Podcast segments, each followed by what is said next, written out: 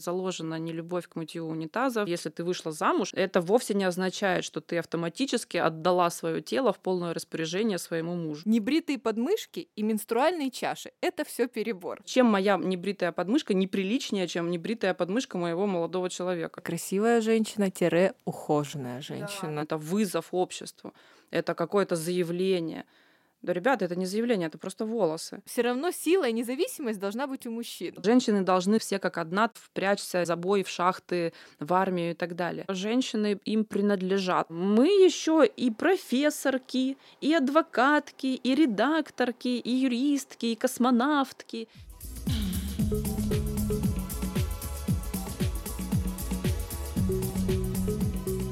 Привет! Это подкаст «Наизнанку», и мы его ведущие Даша и Алена. Мы рассматриваем жизнь с нестандартных ракурсов и пытаемся ее понять вместе с вами. И помогут нам в этом наши гости. Сегодня у нас в гостях журналистка, пиарщица, фем-активистка Мадина Амади. Привет, Мадина! Привет-привет!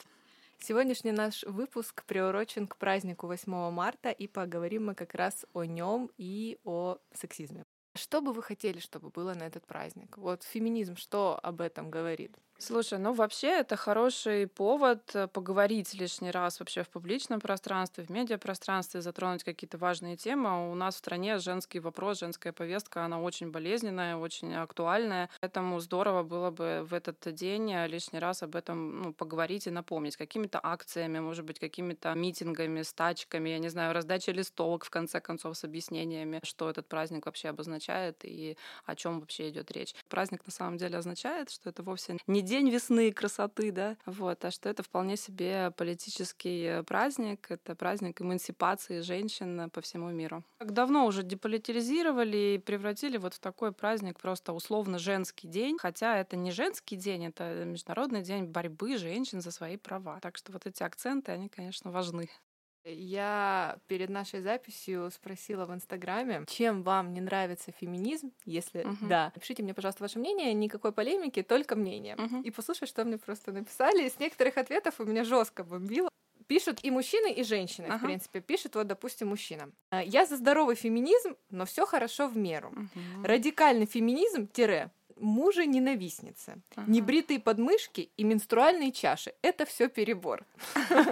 Да, особенно менструальные чаши, конечно же, перебор страшный. Предлагаю вернуться просто к ватам и к тряпочкам, да, чтобы уж точно не было перебора. Но неравные права мужчин и женщин — это пережиток прошлого, и от этого давно пора уходить. Ну, то есть у человека есть какие-то вырезки, да, из-за того, что он, может быть, где-то увидел в Инстаграме, его это как-то впечатлило, причем не в правильную сторону.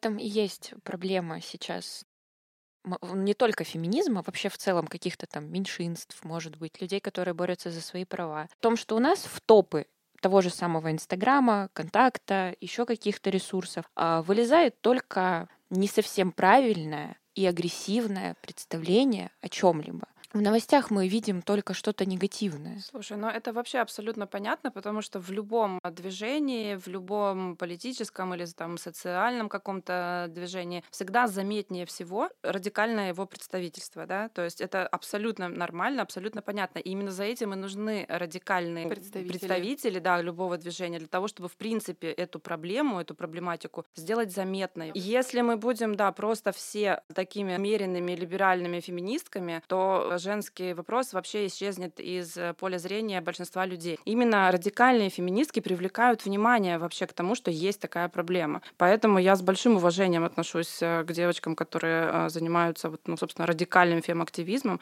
Считаю, что это важно и круто, и нужно. Для меня это своеобразный как бы акционизм, да, то есть как художественный. Угу. Ну, конечно, когда да. художник хочет проявить свою какую-то мысль, он идет, как Петя Павленский, да, и прибивает угу. свои мужские достоинства на uh-huh. Красной площади к полу. То же самое и здесь. Если девушка хочет обратить внимание на проблему феминизма, она идет и там фотографируется с той же менструальной чашей, фотографируется угу. на показ какими-то другими средствами гигиены. Совершенно да. верно, да. То есть ведь... Только для того, чтобы просто люди обратили внимание да. и под этим постом прочитали саму суть. Я всегда это сравниваю, вот радикальный феминизм с ледоколом.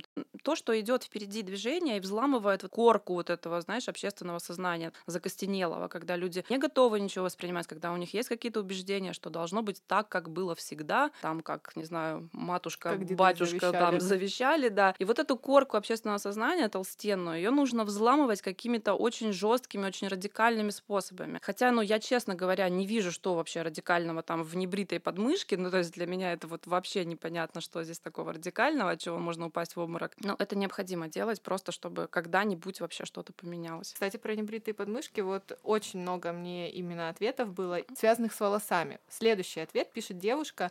Феминизм, как ей кажется, превратился в травлю мужчин и отращивание волос, где можно и нельзя. Почему многих так бесит, что у кого-то есть волосы? Почему? Я не понимаю. Почему? Ну, смотри, во-первых, если мы обратимся к искусству, я, например, сейчас не смогу вспомнить ни одного произведения.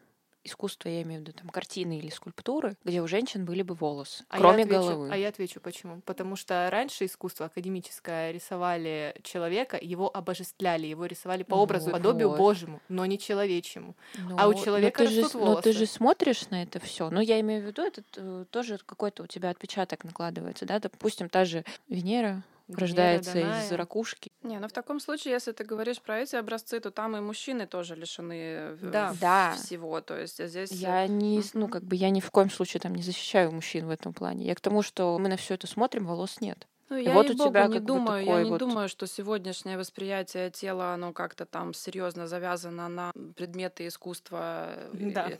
Древней Греции или эпохи Возрождения. Я думаю, что на самом деле вообще понимание человеческого тела, отношение к телесности на протяжении истории человечества менялось очень много раз. Но то, что мы имеем сегодня, вот это отношение, это отношение именно к женскому телу. Это не отношение к мужскому телу. Здесь огромная пролегает пропасть между между этим, да, потому что мужчинам требований общество не предъявляет практически никаких к их внешности, к их телу и так далее. То есть мужчина чуть красивее обезьяны, это уже прекрасный мужчина. Если он еще помытый, просто нет ему цены вообще, да, то есть если просто от него не воняет, он уже просто бог. Вот, да, при этом женщине предписывается огромное количество бьюти-практик, которые появились не так давно, то есть по меркам человечества, человеческой истории это всего ничего там, да, буквально там какие-то полвека, и мы вдруг обросли целой батареей вообще каких каких-то требований к нашему телу. Поэтому сейчас это, это вызывает такой просто адский вообще бомбёж, да, у, у людей традиционных там взглядов, что как это ты можешь себе позволить, да, то есть позволить, она там всю да. жизнь вышкребает там себе, да, вот этим,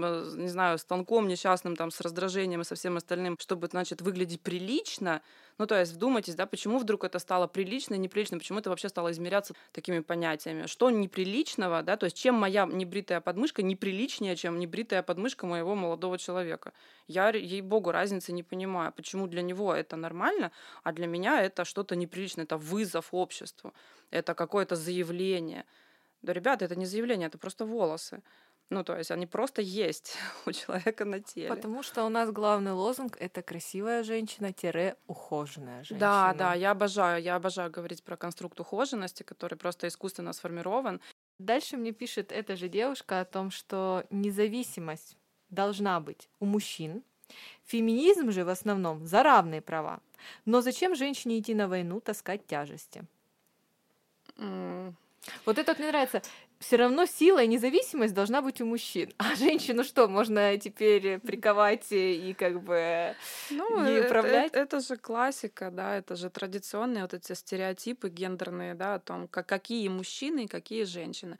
Ну, уж сколько раз твердили миру, и, конечно же, есть на эту тему исследования, все что угодно, и можно нагуглить массу вообще исследований, которые развенчивают все эти мифы, все эти стереотипы о том, что мы биологически настолько уж разные, что вот прям никак иначе, что мужчины прям все по природе своей там логичные, рациональные, сильные, волевые, лидеры, добытчики и все остальное, а женщины, значит, все по природе мягкие, хозяйственные и прочие-прочие истории. Ничего подобного, конечно же, нет. В генах у нас не заложена ни любовь к мытью унитазов, неодолимое желание завоевывать мир у мужчин тоже далеко не у всех имеется. Конечно же, под этими стереотипами никакой реальной базы, никакого научного обоснования нет и, и быть не может. По поводу того, что зачем женщине там носить тяжести и идти на войну. Покажите мне, пожалуйста, феминистку, которая вот прямым текстом призывает женщин носить тяжести и идти на войну. Я феминистка, я не ношу тяжести, тяжелые сумки из магазина несет мой молодой человек. Не вижу в этом никакого противоречия совершенно, потому что мы договариваемся так, как нам удобно. Никто не говорит о том, что вот женщины должны все как одна впрячься за бой в шахты, в армию и так далее. Но У женщин должно быть право и это делать тоже. И в шахту спуститься, и на войну пойти, и, не знаю, участвовать в чемпионате мира там, по подниманию каких-нибудь там тяжестей и прочего-прочего. Мир не должен нас ограничивать, не должен говорить нам, что мы этого не можем, потому что мы женщины. А делать это или не делать, это, разумеется, всегда остается выбором каждого конкретного человека, и мужчины, и женщины. Вот это вот один из главных тезисов о том, что мужчина физически сильнее, ну, в большинстве своем, да, там мужчины тоже разные бывают, поэтому у них больше каких-то сильных сторон, да, сильных качеств, а женщины — это все-таки о слабости, о нежности и так далее. Физически, да, конечно, среднестатистический мужчина сильнее среднестатистической женщины, да? И что? Ну, то есть мне просто хочется понять логику. А дальше что? Окей, это так. Мы живем в мире, в котором физическая сила не нужна вообще. Просто не нужна. Мы живем все в цивилизации, мы живем все в комфортных там условиях бытовых и так далее. Для чего нужна физическая сила? Банку огурцов открыть мне? Я поделюсь лайфхаком, как это сделать вообще самыми слабыми руками. Просто тихонечко так скрываете, запускаете туда воздух и просто открываете элементарно. Все. Ни для чего больше, по большому счету. Физическая сила в сегодняшнем современном мире не нужна. Поэтому основывать на этом превосходство одной половины человечества над другой половиной, привилегированность положения, совершенно неверно, совершенно несправедливо. Следующий момент. Привет. Считаю, что феминизм полностью противоречит библейским законам. Мужчина и женщина равны только перед Богом. Нам даны разные роли. Мужчина — лидер в семье, добытчик. Роль женщины — роль помощницы. Вот угу. это вот. Моё ну, любимое. Понятно, да. Хранительница очага. Во многом проблема взаимоуважения. Не все мужчины понимают, что женщина не прислуга. Про библейское все нам, в принципе, понятно, да, то есть все авраамические религии, да, все мировые религии, в общем-то, писались мужчинами. Да, писались мужчинами в мужском обществе, для мужского общества, и вопросов это никаких не вызывает, что женщина там изначально поставлена в роль вторичного, да, то есть даже такого недочеловека. Понятно, что женщина веками действительно находилась в положении такого вспомогательного существа, да, которое просто всю свою жизнь занималась тем, что обслуживала других людей, обслуживала мужчину, обслуживала там его род, обслуживала э, детей и так далее. Я в любом случае считаю, что это неверно, что традиционное распределение ролей в семье — это огромное поле для возможных проблем и манипуляций и всяких нехороших вещей. То есть домашнее насилие, сумасшедшая проблема в нашей стране, сумасшедшего масштаба, она корнями уходит именно вот в это традиционное распределение ролей, где мужчина — это глава семьи, а женщина — это за ним, да, которая за ним следует, которая отдает ему на откуп право решать, решающего голоса. И вот эта ситуация, она чаще всего, да, она приводит к какой-то полной безнаказанности, к ощущению того, что мужчина там царь и бог. Женщина кладет просто свое здоровье, свое время, свой ресурс вот на алтарь вот этого божества, и это, как правило, заканчивается плохо. Ну, есть статистика разводов, да, в нашей стране. Огромные просто цифры. У нас практически каждый второй, каждый третий брак заканчивается разводом. Поэтому говорить о том, что эта модель, она рабочая, что она прям вот классно работает, а феминистки там вот непонятно зачем лодку раскачивают, вообще не приходится. Это не работает, ребята. Это в современном мире просто не работает. Мужчина и женщина должны быть партнерами, равными, да, то есть людьми, которые просто ведут совместный проект вот этого совместного проживания. Вот. Кстати, я читала твой инстаграм, и ты очень много пишешь именно про домашнее насилие. Скажи, пожалуйста, что не так с этим законом, почему его до сих пор не могут принять, и что бы ты конкретно хотела вложить в его суть?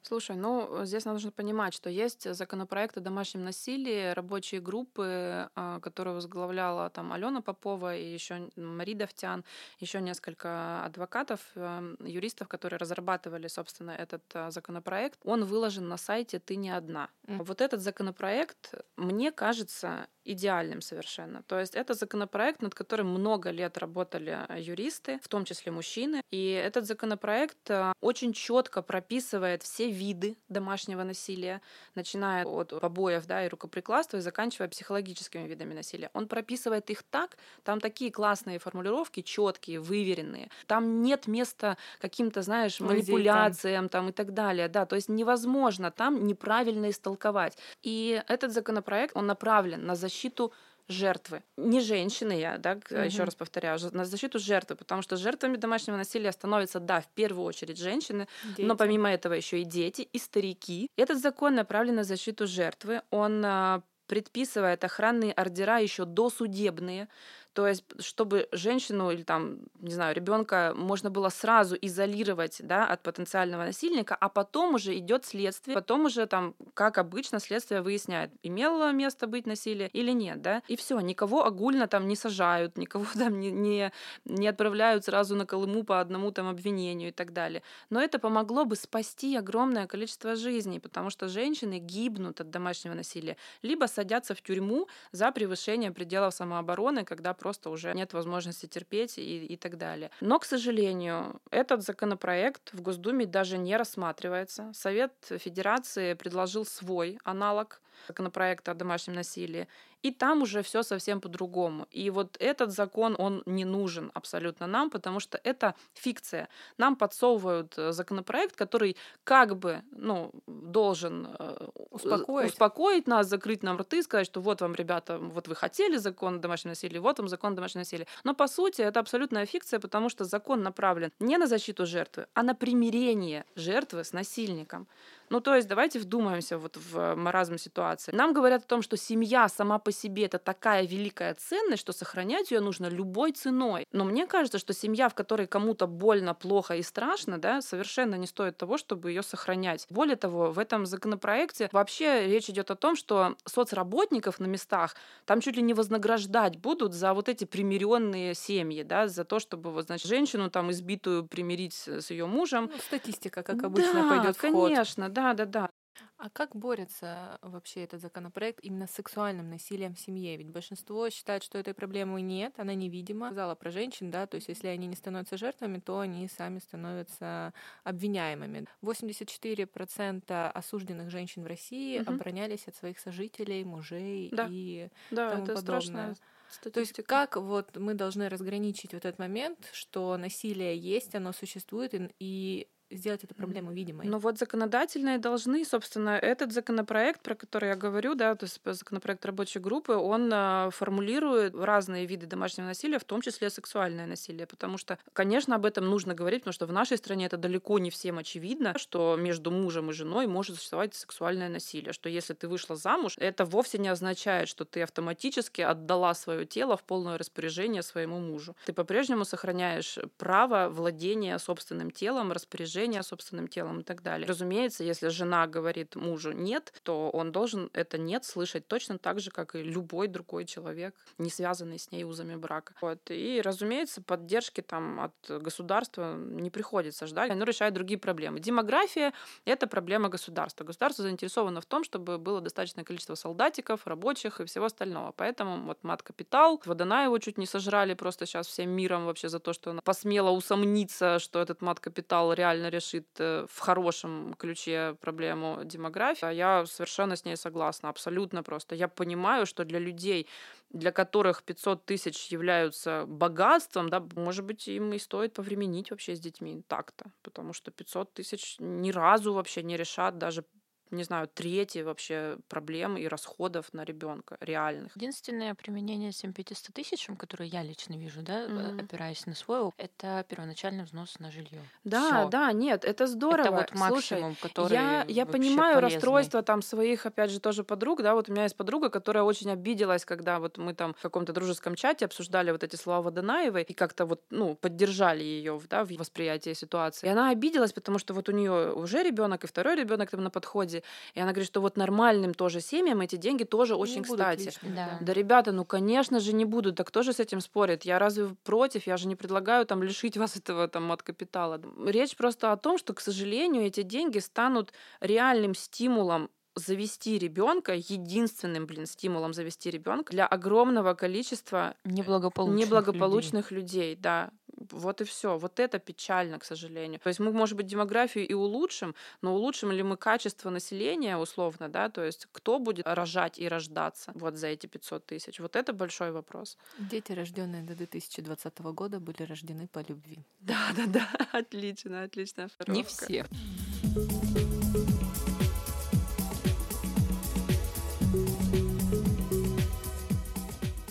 Давай окунемся именно в проблемы феминизма в самом сообществе, да, про феминитивы. Угу. Почему они сейчас всех жестко просто бесят? Многие даже феминистки с ними не согласны, да? Что ты по этому поводу думаешь вообще? Я вот по образованию, по первому журналист, да, то есть, ну, практически филолог, то есть у нас объем русского языка был примерно таким же, как на факультете филологии, просто к этому еще добавлялись всякие спецпредметы. И лично я использую феминитивы и считаю это правильным и классным. Почему так бомбит? Ну, потому что это такое очень заметное проявление вот этого сдвинувшегося женского самосознания в обществе. И, ну, конечно, людей это бомбит. Это реакционная такая, знаешь, история, что... На изменения. Ну, конечно, да. Меня очень нравятся вот эти темы про святость русского языка, которую нельзя нарушать вот этими некрасивыми, ужасными словами, придуманными. Слушайте, ну, ребята, русский язык — это не священная корова, это не божество, там, которому нужно молиться. Язык обслуживает жизнь, а не наоборот. Поэтому абсолютно нормально, что когда в жизни общества происходят какие-то заметные перемены, язык может и должен подстраиваться под эти перемены. И сейчас такие перемены происходят, потому что женщины уже далеко не только учительницы, медсестры, да, я не знаю, кто там еще. Секретарша. Да, да, да. Мы еще и профессорки, и адвокатки, и редакторки, и юристки, и космонавтки. И ничего не произойдет страшного ни с русским языком, ни с людьми, которые эти слова выговаривают. Ничего не произойдет ужасного. Абсолютно нормально. Я, например, вообще не понимаю смысла феминитивов в том плане, что они как-то могут изменить жизнь образно. То есть я не говорю, что я отношусь как-то там супер негативно. Я не понимаю именно вот этой смысловой нагрузки. Давай попробуй объяснить. Смотри, феминитивы, по большому счету, они...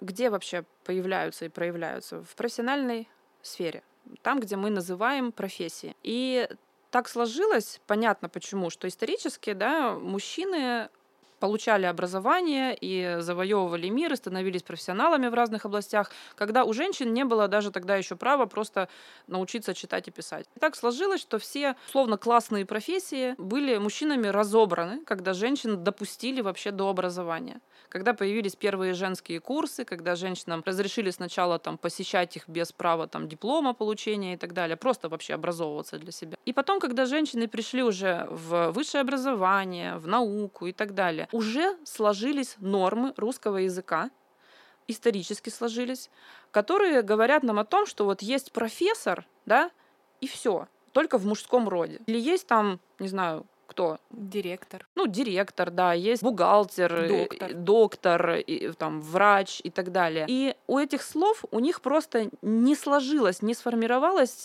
форма в женском роде. Потому что, еще раз говорю, это было так просто вот исторически обоснованно. Сейчас мир изменился. Сейчас, ну, мы есть, да, то есть женщины в науке, в образовании, там, на каких-то серьезных должностях и так далее. Женщины управляют предприятиями, выходят в космос и прочее, прочее. И необходимо зафиксировать в языке эти перемены. Для чего? Ну, потому что, понимаешь, когда мы говорим даже просто вот где-то с детьми общаясь, ты говоришь слово «профессор», и любой ребенок автоматически представляет мужчину профессора. Это тоже есть исследование на эту тему. Как вообще связаны слова с нашим восприятием, с образом этого слова. Когда человек слышит слово там, «космонавт» или там, «профессор» или «директор», он автоматически представляет мужчину. Так устроена наша психика.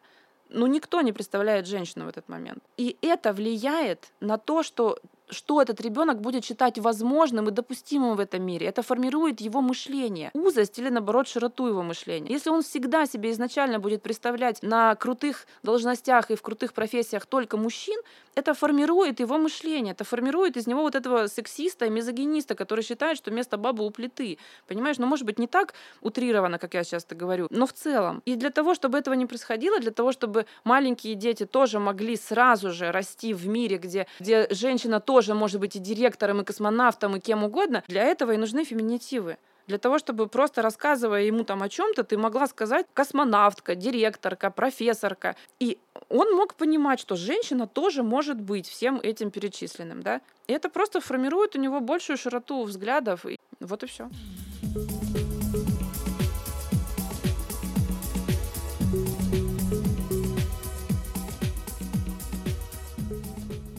Слушай, а как вообще вести акционизм в России, именно фем-активизм? Не опасно ли? Слушай, ну, я, конечно, польщена, что ты мне задаешь такой вопрос, но, по сути, весь мой такой реальный акционизм свелся к одиночному пикету за закон о домашнем насилии. У меня нет такого большого опыта, поэтому я не могу тебе ничего сказать на этот счет. Я вижу в своем поле, да, в окружении женщин, девушек, которые этим занимаются каждодневно, проводят какие-то потрясающие совершенно акции, придумывают и делают их.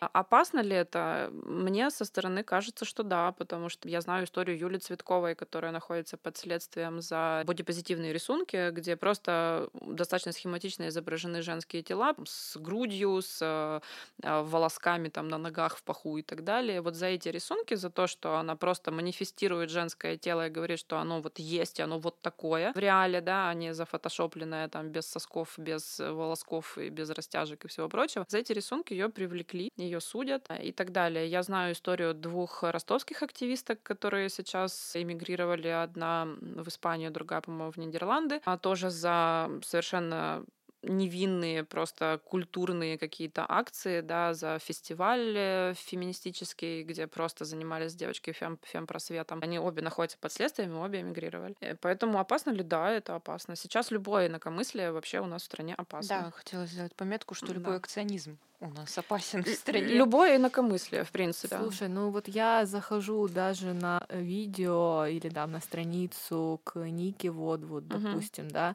и сколько ей льют жести и uh-huh. говна. Вот на самом деле тут надо понимать, да, когда ты хочешь заниматься активизмом, сможешь ли ты выдержать вот да, этот вот пресс, да. жести от людей, которые, ну даже, может быть, этот пост не прочитали. Которые знать себя не знают, которые просто прибежали тебе... Увидели подмышку. Да, которые просто прибежали тебе рассказать вообще все за жизнь. Жизнь. И да. вот все эти последних событий, не знаю, слышала ты или нет, русские девушки снялись в клипе фронтмена а, Рамштайна. Да, да. На этих девушек началась травля, травля жесткая да. травля, то есть начали писать им по тысяче сообщений, я видела тоже скрины в Телеграме, я тебя найду, там я тебя убью, ты там шлюха и так далее. И Залина Маршенкулова, да, российская фем-активистка, угу. их поддержала. Кого это волнует? Вот кого волнует, кто с кем там вообще, где спал, не спал, даже если это Слушай, на всеобщее ну, обозрение.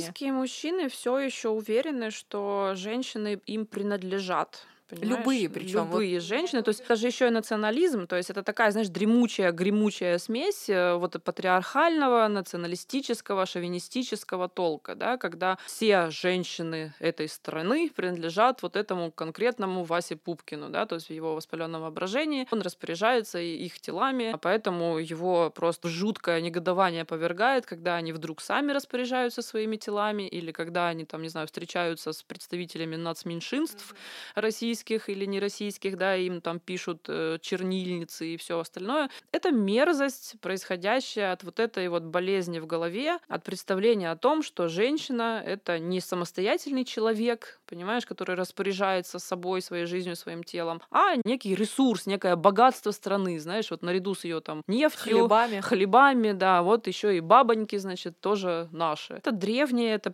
какое-то племенное и совершенно убогое, конечно же, в двадцать первом веке. Что ты хочешь посоветовать людям, которые хотят начать разбираться в феминизме? С чего начать? А, слушай, ну, в зависимости от того, к чему вы больше склонны, да, то есть если вы человек более-менее старой формации, вам удобнее разбираться там с основ, и вы готовы читать большие тексты и так далее, то я бы советовала, конечно, начинать там с классики феминистической литературы, с мифа о красоте. Я читаю сейчас. Да, вот, вот с таких каких-то вещей, то есть это то, что прям вот хорошо бы прочитать, чтобы разобраться вообще в теме. Но если вы не склонны там к серьезным большим текстам и так далее, то, слава богу, сейчас мы живем в классное время, когда есть просто куча просветительских каких-то блогов. Подписывайтесь в Инстаграме, читайте Дашу Сиренко, читайте Сашу Митрошину, читайте, я не знаю, там, Алену Попову, Ника. Нику, да, Залину Маршенкулову в Телеграме, «Женская власть», канал и так далее. То есть это прекрасные активистки, которые просто простым человеческим языком пишут о современных проблемах через фемоптику, и мягко и спокойно вводят вас в матчасти, в понимание того, того, что есть хорошо, а что есть плохо. Спасибо тебе большое, Мадина. Да, спасибо Очень большое, интересный разговор интересно. получился. Я надеюсь, что те, кто нас слушает и были в замешательстве от вообще слова феминизм и думали только про подмышки, немножечко поймут, к чему и для чего это все существует. Спасибо, что пришла. Да, было бы здорово. Спасибо, что позвали. Слушайте нас на iTunes, SoundCloud и ВКонтакте. Пишите нам свои впечатления на почту или в личные сообщения.